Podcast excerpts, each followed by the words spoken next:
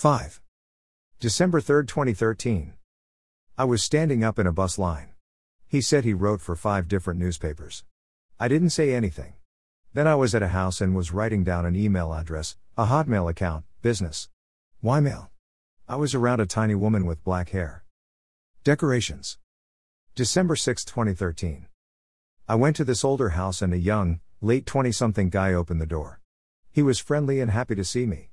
There were items on the floor for decoration the walls, almost antique like, made out of wood.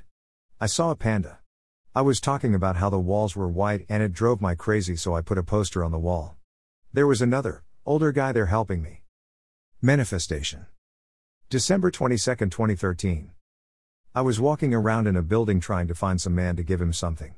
I saw a deposit slip. I wanted to keep a low profile. I was thinking about a landlord in a Midwestern state. I saw a Mexican woman sitting at her desk. 222,111. 111 Manifestation. 222 Fruitation.